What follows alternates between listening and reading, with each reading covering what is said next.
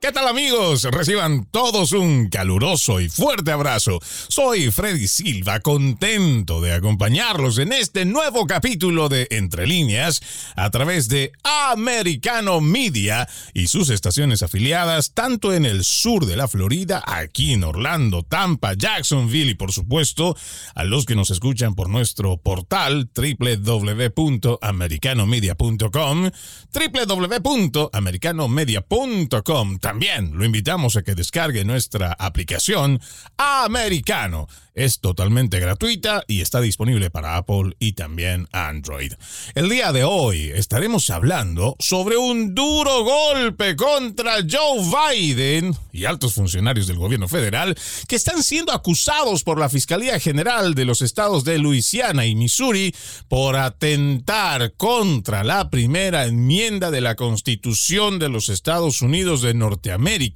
luego de que una corte rechazara una moción para desestimar el caso. Esto lo había pedido Joe Biden. Esto abre una enorme esperanza y podría sentar el primer precedente en la lucha por la libertad de expresión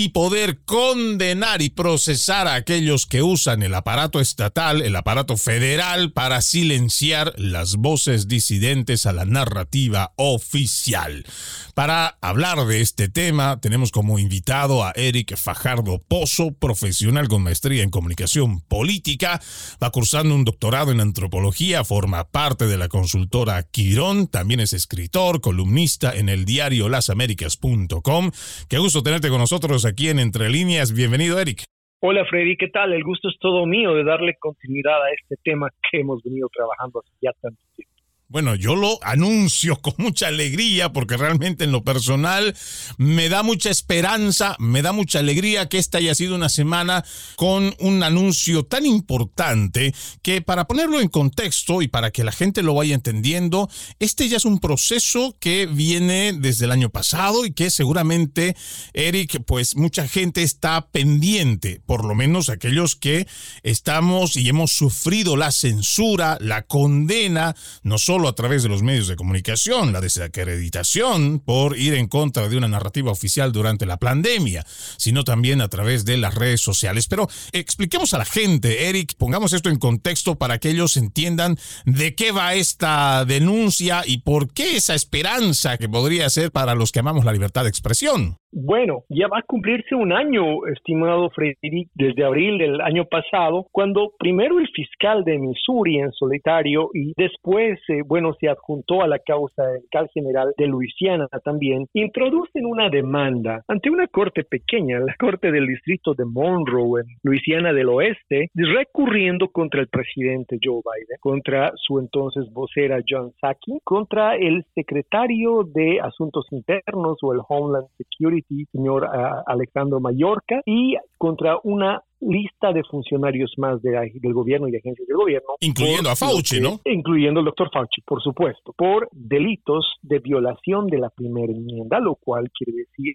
acciones de violación de la libertad de expresión o del derecho constitucional a la libre expresión. Además de abuso de autoridad y además de violaciones de tipo administrativo de los procedimientos APA, que quiere decir la ley de procedimiento administrativo, en países de Latinoamérica sería la ley orgánica del Poder Ejecutivo, la que regula las competencias y el alcance de las atribuciones del Poder Ejecutivo. En suma, es una demanda por abuso de poder aplicado a la violación de la primera enmienda. Esta ha sido una causa que repetidas ocasiones le hemos dado seguimiento contigo. Es, eh, eso es encomiable porque una de las maneras de también violar la primera enmienda, de faltar a el derecho a la gente de informarse y de saber, es no darle continuidad a un tema y yo eh, creo que es encomiable que tú hayas sostenidamente tenido el espacio para darle seguimiento conmigo y con otros invitados tuyos a este caso que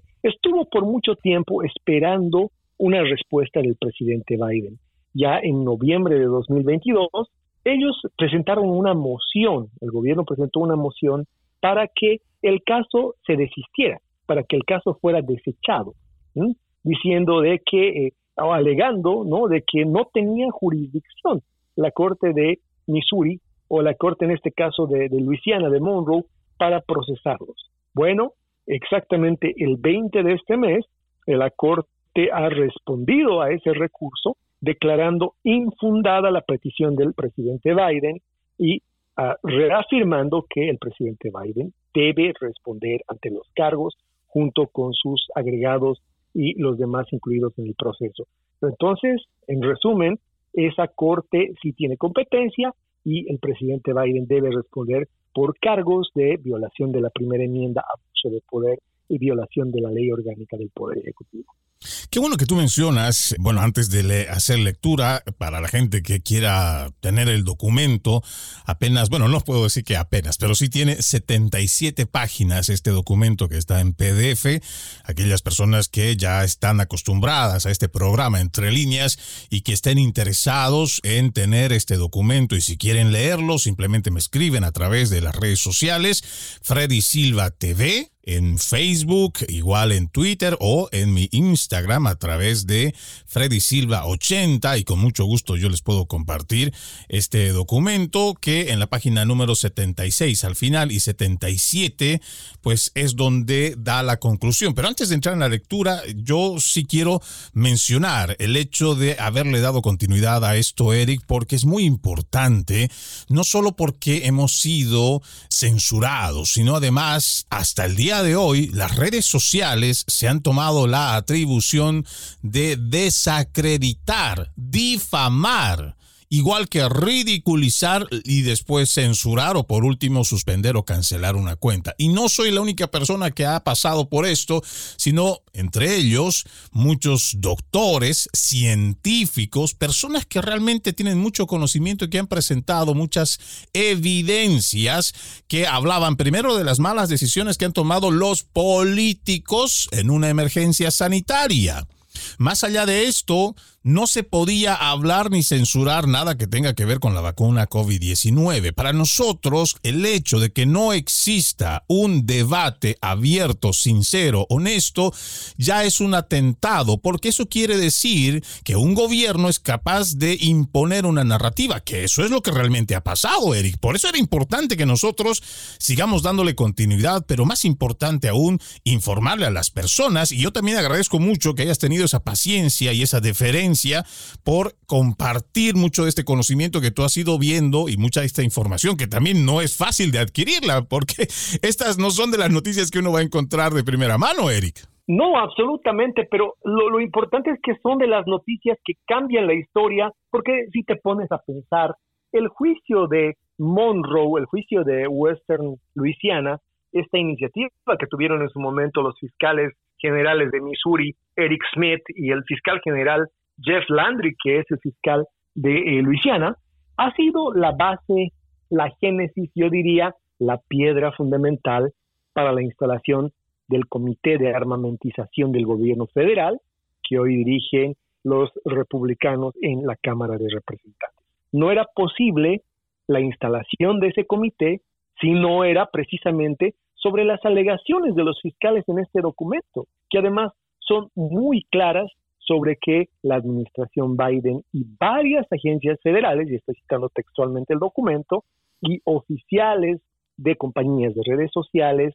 urgieron a compañías a censurar los puntos de vista de disertantes desfavorables para la izquierda.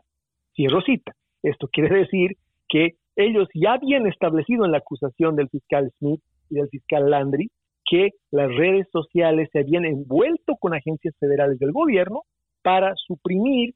y algunas de ellas están nombradas en, este, en esta acusación, Facebook, Twitter, LinkedIn, YouTube, que hasta ahora YouTube censura, y tú lo sabes muy bien, entre otras,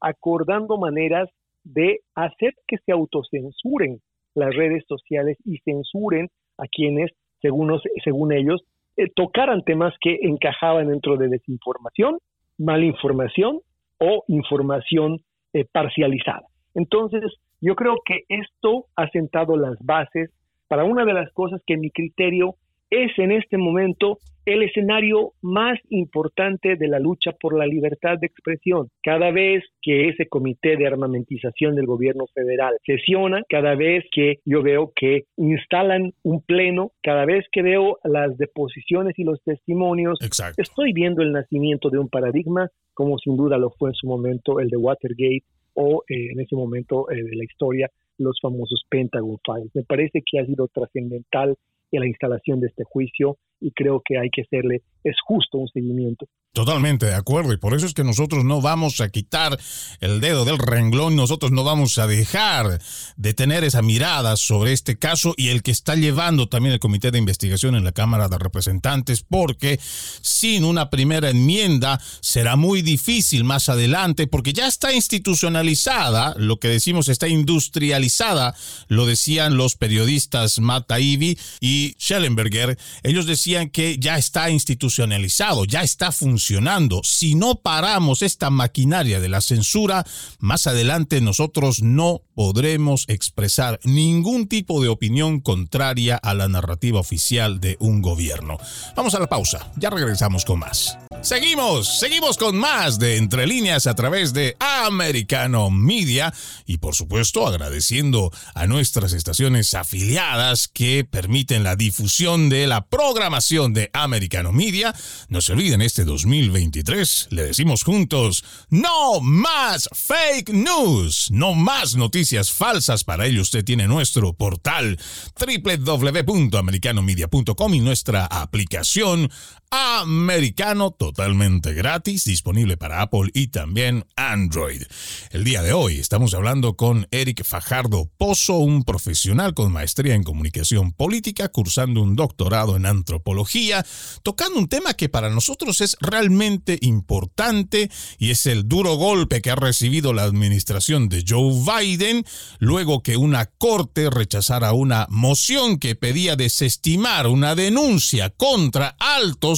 funcionarios federales, incluyendo el presidente, por violar la primera enmienda. Decíamos que este documento tiene 77 páginas y dentro de los antecedentes, lo mencionábamos Eric antes de irnos a la pausa y tú lo decías muy bien, en el punto 4, saltándome algunas partes de esta primera y segunda hoja, dice, esta demanda surge de la supuesta coerción por parte de la administración Biden y varias agencias gubernamentales y funcionarios de empresas de redes sociales, instando a esas empresas a censurar puntos de vista y oradores desfavorecidos por la izquierda. Las empresas de redes sociales involucradas en esta supuesta eh, supresión incluyen a Facebook, ahora propiedad de Meta, Twitter, LinkedIn y YouTube, entre otros, quienes, según los demandantes, moderaron el contenido en sus plataformas para evitar la difusión de desinformación, información errónea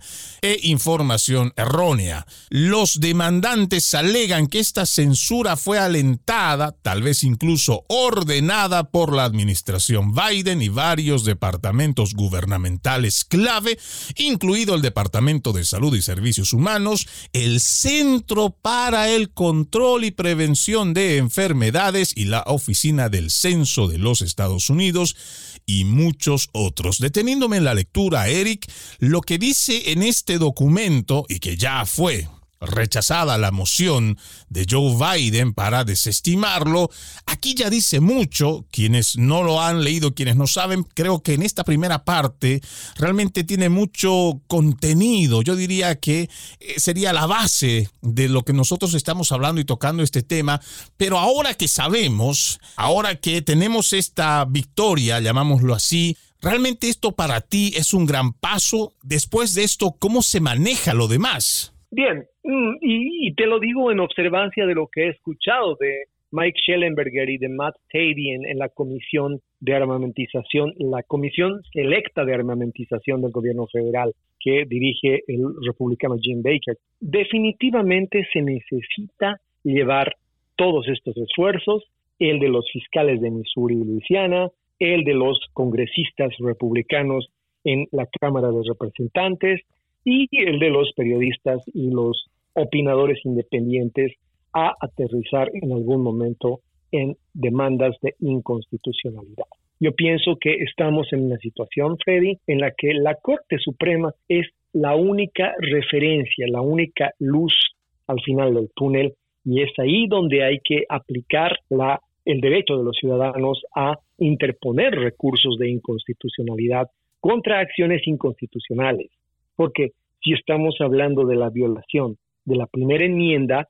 esto debe llegar a la Corte Suprema. Si estamos hablando en el caso de los últimos días, para poner un ejemplo, de las acciones del fiscal del distrito de Manhattan en Nueva York, el fiscal Alvin Bragg contra el expresidente Donald Trump, un paradigma para mí de lo que es la violación de principios universales de derecho, como por ejemplo la preclusión de causas o el derecho a no ser juzgado dos veces por el mismo delito o, alegado delito, o finalmente la de la violación de los tiempos procesales, de extender los tiempos de un juicio más allá de los términos legales permitidos. Todo esto solamente alguien puede pararlo eh, y eso es la Corte Suprema. Entonces, mi idea es que lo que salga del Comité de Armamentización del Gobierno Federal, lo que sea que tenga que evacuarse de este juicio que ha sido para mí la célula madre de todo este esfuerzo colectivo, de este esfuerzo no solamente del gobierno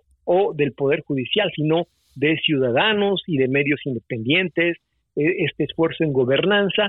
es, por supuesto, recurrir ante la Corte Suprema para que dictamine la inconstitucionalidad de estos actos. Ese es el momento en el que vamos a poder clamar victoria cuando la Corte Suprema le diga al gobierno pare, porque el gobierno, en la lógica en la que ha empezado a actuar desde eh, que asumió el poder Joe Biden, puede no acatar, pero tú y yo sabemos lo que significa no acatar una orden de la Corte Suprema y los ciudadanos americanos entonces sabrán que defender la democracia implica atrincherarse alrededor de la Corte Suprema y sus decisiones.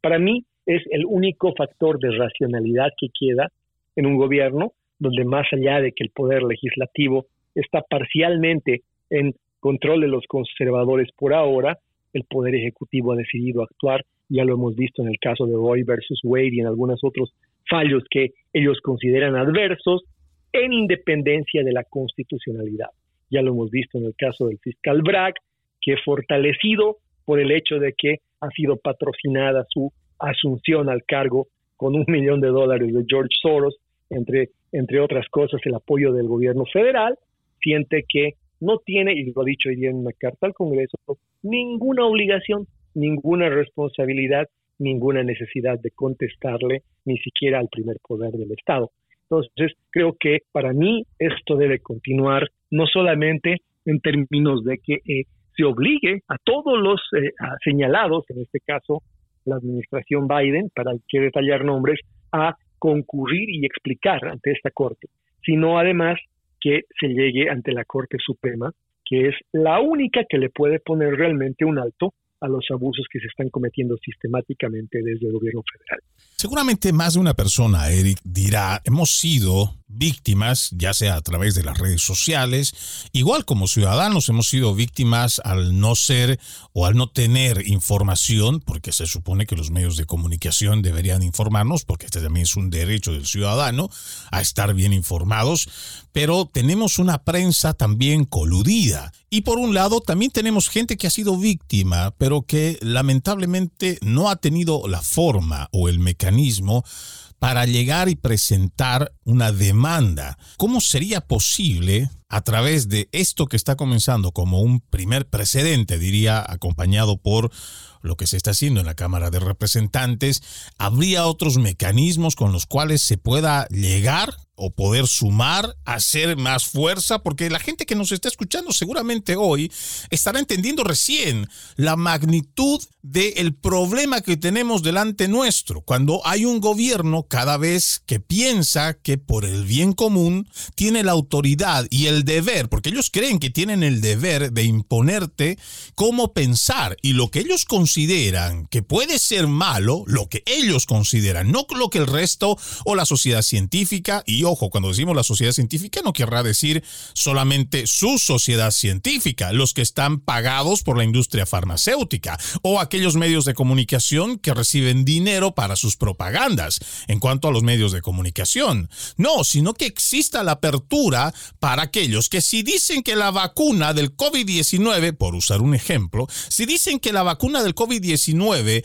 es muy buena, es efectiva, como lo decían a un principio, evitaba la propagación del virus, que exista la otra parte y que se permita el debate libre, que se permita además un debate honesto, donde vengan también científicos que puedan demostrar, óigame, lo que usted está diciendo creo que no se aferra, no está cerca de la realidad, porque lo que estamos viendo es que hay gente que se está enfermando, hay gente que incluso está muriendo, y no solo en los Estados Unidos, sino en otras partes del mundo. Personas sanas, personas jóvenes, que incluso han formado parte de equipos de atletismo o profesionales en el deporte, están teniendo problemas que ahora van a ser permanentes después de que recibieron la vacuna del COVID-19 el hecho de que no exista hoy un debate abierto y peor aún, que empezando desde las agencias federales establezcan una narrativa que no se puede discutir y después tengas a los medios de comunicación que no te dan el espacio para poderlo discutir y tienes a esta otra rama de las redes sociales, afortunadamente Twitter ahora con la administración de Elon Musk no se está censurando, pero todavía queda la empresa Meta y además otras redes sociales que seguramente están censurando lo mismo que YouTube. Para poder encontrar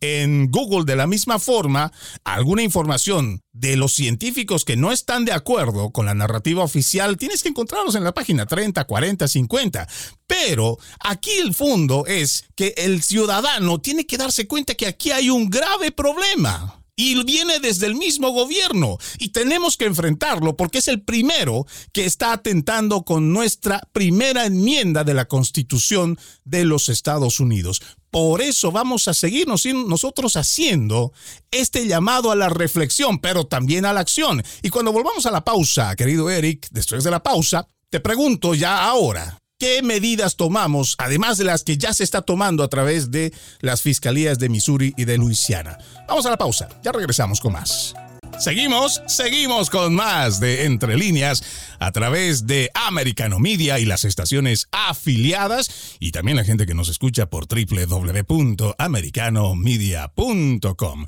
Hoy nos acompaña nuestro invitado Eric Fajardo Pozo, tiene maestría en comunicación política, cursa un doctorado en antropología, hablando sobre esta gran noticia que nosotros podríamos llamar una pequeña victoria, pero realmente para nosotros nos da mucha esperanza y tiene que ver con que una corte haya rechazado la petición, la moción de Joe Biden,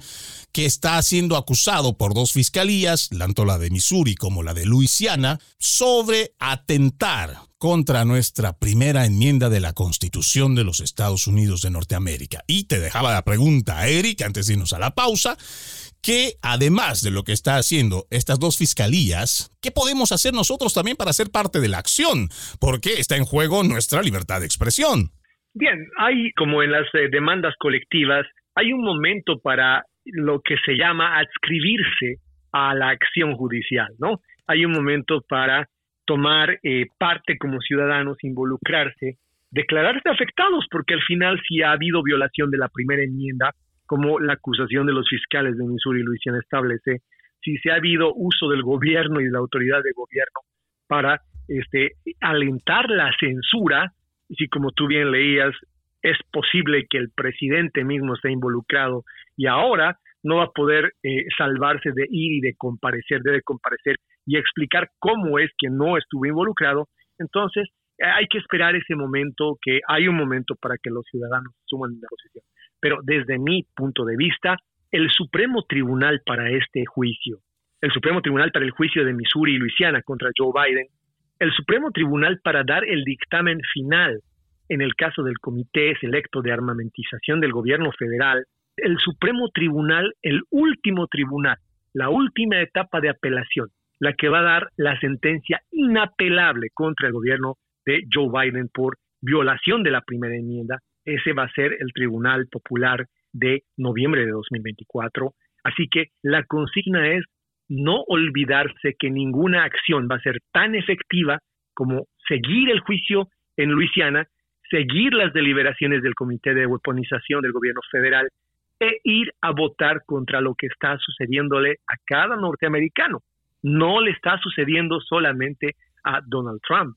no le está sucediendo solamente a quienes protestaron un día de enero de dos años atrás frente al Capitolio, no le está sucediendo solamente a quienes están de manera activa participando u opinando contra el gobierno federal, le está pasando a cada americano. Esto es mucho más grande que un candidato a la presidencia o que republicanos que fueron a protestar contra sus representantes en el Capitolio en enero 6 de 2021. Estamos hablando de un país que tiene que estar consciente de que todos sus residentes eventualmente son potenciales víctimas a las que va a alcanzar un sistema en el que la libertad de expresión está suprimida. Entonces, yo creo que ese tribunal es definitivo, no debe esto ser simple y sencillamente indignación ni rabia de momento de ciudadanos para con los abusos de un gobierno. Esto tiene que consolidarse en la cabeza de la gente como algo contra lo que hay que ir a dar un dictamen. Cada ciudadano es un jurado,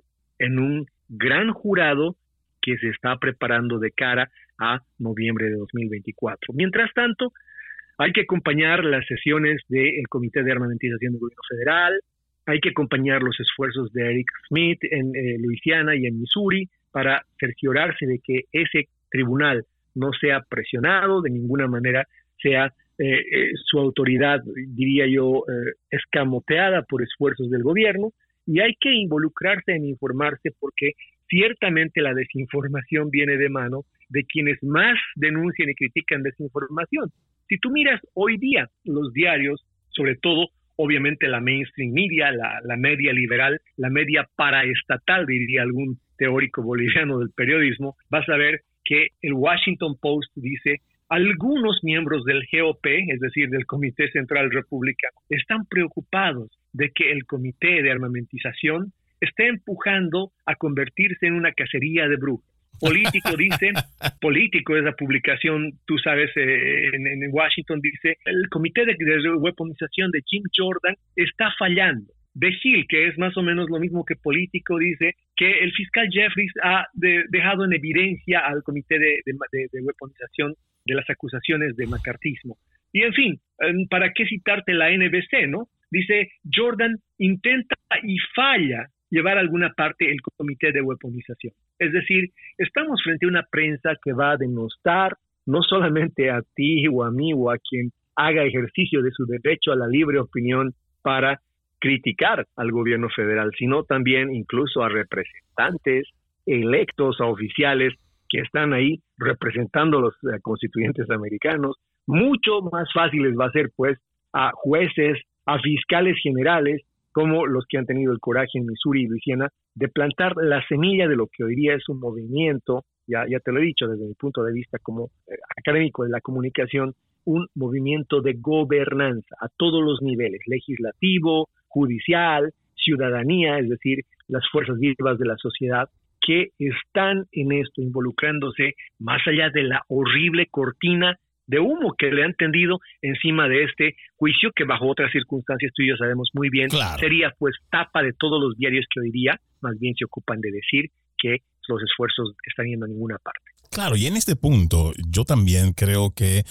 es importante, por eso este programa, entre líneas, que leamos entre líneas eso que nos hacen pasar por información, pero termina siendo propaganda. Pero tú mencionabas esta palabra periodismo cuando hoy pienso que eso ha ido desapareciendo también, porque los principales medios de comunicación se han vuelto en simple portavoces, diría declaraciones oficiales que hace tanto el gobierno como los estados y que difícilmente hacen preguntas Claro, si preguntan, caemos siempre en esta tontería de preguntar qué sabor de helado le gusta al presidente. Ese tipo de ridículo. O recién nomás esta semana, cuando decía la prensa progresista que habían personas que estaban protestando y que estaban en contra de Donald Trump y veíamos las imágenes, habían dos personas con sus cartelitos y habían por lo menos unos 12 o 14 camarógrafos, pero lo quieren hacer ver como habían varias personas que están protestando. Ahora, ellos han manejado muy bien el aparato mediático Eric diciendo que está en peligro la democracia y esto fue un mantra que tuvieron antes y durante las elecciones de medio término. Claro, quisiera tener una, un programa distinto, ya que tú tienes además eh, una especialidad, una maestría en política, hablar un poco de lo que es la democracia para explicarle a las personas que si vemos en la parte de la democracia, digamos la que inició el pueblo ateniense allá en Grecia, en la antigua Grecia, ya ellos habrían experimentado la democracia y por eso es que en Estados Unidos lo que tenemos es una república o una nueva forma de democracia que ha sido mm, tergiversada o utilizada por los politiqueros, pero digamos que eso va a ser un tema por el cual te invito para otro programa para profundizar más, pero han utilizado el tema de la democracia y son los principales medios de comunicación, Eric, los que utilizan la desinformación precisamente para confundir a la gente. Porque si tú recuerdas, la democracia en realidad durante y antes de las elecciones no era el, el problema, pero yo diría imposible, o por lo menos muy difícil, hacer la lucha de tratar de encontrar información verídica con estos medios de comunicación que no informan, sino hacen propaganda, Eric. Sí, y además es importante que hay alternativas es solamente una cuestión de crear una nueva cultura. Alguna vez mi abuelo me decía que a Billy the Kid, el gran forajido del oeste, incluso lo de forajido no sé si es eh, preciso porque es un adjetivo que le obviamente colgaron los, periódicos de aquella época. Él me decía que a, Billy the Kid lo habían creado los grandes periódicos estadounidenses, ¿no? Es decir, era un producto de esa era de los eh, grandes eh, diarios de centavo que se vendían, por supuesto, en ausencia de otros medios de comunicación, como la única referencia para que el vulgo, el populacho, se enterase de las cosas, pero así también como lo habían ungido, lo habían destruido los periódicos, cuando convino. Hoy día los medios de comunicación de masas están tratando de hacerle lo mismo a los movimientos sociales. Los movimientos sociales fueron hechos épicos, fueron contados en narrativas como epopeyas en los 60, 70, cuando les interesó a los medios de comunicación y sus intereses, porque los medios de masas en la época de los Pulitzer, en la época de los Rockefeller y hoy día en la época de los Turner y los Soros han sido siempre eso, lucrativas empresas que viven de vender narrativas. No vamos a venir a engañarnos aquí, no va a venir el Washington Post a contarnos hoy día historias. Ellos emergieron precisamente de una circunstancia en la cual se suponía que iban a defender la libertad de expresión y ellos están hoy día siendo los principales cómplices de un gobierno que está tratando de violarla. Así que estoy convencido de que el esfuerzo más grande que debemos hacer es de buscar opciones. Decía hace rato que esto era un, así igual que el complejo industrial que denuncia Schellenberger, el complejo industrial de la censura, hay hoy día aquí un complejo, hay una gobernanza en complejidad en la que también entra no solamente las cortes, sino también Twitter. Twitter es una referencia muy importante y de eso quisiera hablar cuando volvamos, porque está sistematizando y está haciendo entendible todo aquello que está pasando primero en el tribunal de West Monroe en Luisiana y después en el Congreso, en el Comité de Armamentización del Gobierno Federal. Y con eso vamos a esta última pausa, ya regresamos con más. Gracias, muchas gracias por continuar con Entre líneas a través de Americano Media y sus estaciones afiliadas, tanto en el sur como el centro de la Florida. Mandamos un fuerte abrazo a la gente que a diario nos sigue también por www.americanomedia.com y también nuestra aplicación americano disponible para Apple y también Android. Estamos con nuestro invitado Eric Fajardo Pozo, tiene maestría en comunicación política, cursa un doctorado en antropología. Antes de irnos a la pausa, hablábamos, Eric, sobre este tema importante de Twitter, que en otra hora era otra de las empresas de redes sociales que se encargaba de censurar todo aquello que iba en contra de la narrativa oficial. Incluso nos enteramos que habían muchos ejecutivos que tenían sus inversiones en la industria farmacéutica. También se ha sabido que dentro de Meta existen quienes son inversionistas que también tienen sus inversiones en la industria farmacéutica. Sabemos que dentro del gobierno federal hay quienes también invierten en ciertas empresas tecnológicas como las de Facebook, ahora Meta, pero también algunos tienen sus pequeñas inversiones allá en la industria farmacéutica. Hoy podemos decir que de alguna manera Elon Musk, que estoy seguro en algún momento tendrá que ser nominado siquiera para el hombre del año, independientemente de lo que la gente pueda pensar de este multimillonario, creo que el hecho de haber restituido por lo menos una de las empresas de redes sociales y haber dado transparencia como estamos viendo ahora, pero sobre todo restituir la libertad de expresión, creo que es muy importante. Y tú mencionabas que existe hoy una sistematización que seguramente la gente, Eric, le encantará escuchar en qué consiste. Tú tienes mucha razón. Hay que realmente encomiar lo de Twitter porque ha representado eh, recuperar un espacio importantísimo. Sin duda, Elon Musk está, y, no, es, no es una percepción mía, lo podemos ver objetivamente en cifras, no está en el negocio de hacerse más rico, lo cual, por supuesto, descoloca a los millonarios de eh, el barrio caro de Rio Drive o de algún otro barrio selecto, no sé, Westbrook. De, Silicon Valley, ¿no? Sí, sí, los descoloca porque no están en el negocio de hacerse más rico, ellos mismos son publicados como lo que parece una locura, pues en la perspectiva de, de seguramente los acaudalados, él está dilapidando su fortuna, ¿no? Estaba en el puesto número uno, ya no es más el uno, ha perdido aquí y allá, y lo más que está en hacer historia, porque sus esfuerzos para conquistar el cosmos son seguramente carísimos y, no siempre son redituables, por supuesto, a no ser claro, en el largo término y para la humanidad, no para él. Y sus esfuerzos, por ejemplo, para transparentar lo que pasa en Ucrania al proveer sus satélites eh, y obviamente sus esfuerzos para intentar devolverle el equilibrio al juego democrático, para intentar que el ciudadano recupere control de su derecho a la información, son sin duda encomiables, ¿no? Ahora, noviembre del año pasado para mí fue un mes virtuoso porque los ciudadanos, no partidos políticos, desde mi punto de vista los republicanos clásicos,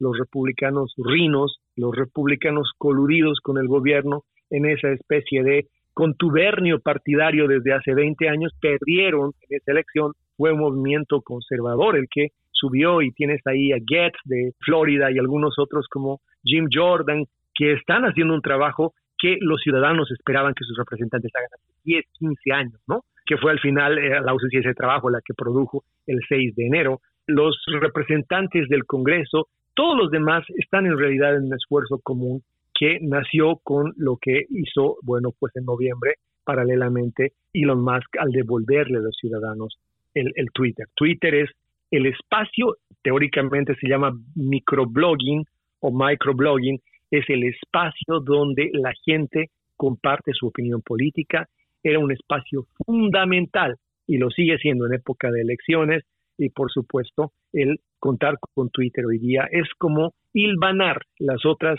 cuencas que estaban sueltas y que ya habíamos mencionado. Si bien es cierto que esta revolución por la recuperación del derecho a la primera enmienda se está jugando en cortes, en el Congreso, y en la gobernanza eh, interactiva estratégica en la sociedad civil, es Twitter lo que hilvana. Hoy día el que quiera entender lo que está pasando tiene que mirar a Twitter, como no mirar la eh, manera como han ellos hilvanado la historia de todo lo que pasaba, han abierto el cajón de esto que probablemente sin el esfuerzo de Elon Musk jamás nos íbamos a enterar hasta dentro de 50 años. Esto iba a estar clasificado hasta cuando eh, Biden, y no estoy hablando del padre, sino el hijo, hubiera muerto tranquilo y rechoncho de todo el provecho que le sacó a estos años oscuros en los cuales se privó a los ciudadanos de los Estados Unidos y del mundo del derecho a la información. Para hacer un somero resumen, hay que pensar que desde que empezó en diciembre 2 del 2022 los Twitter Files, desde el momento que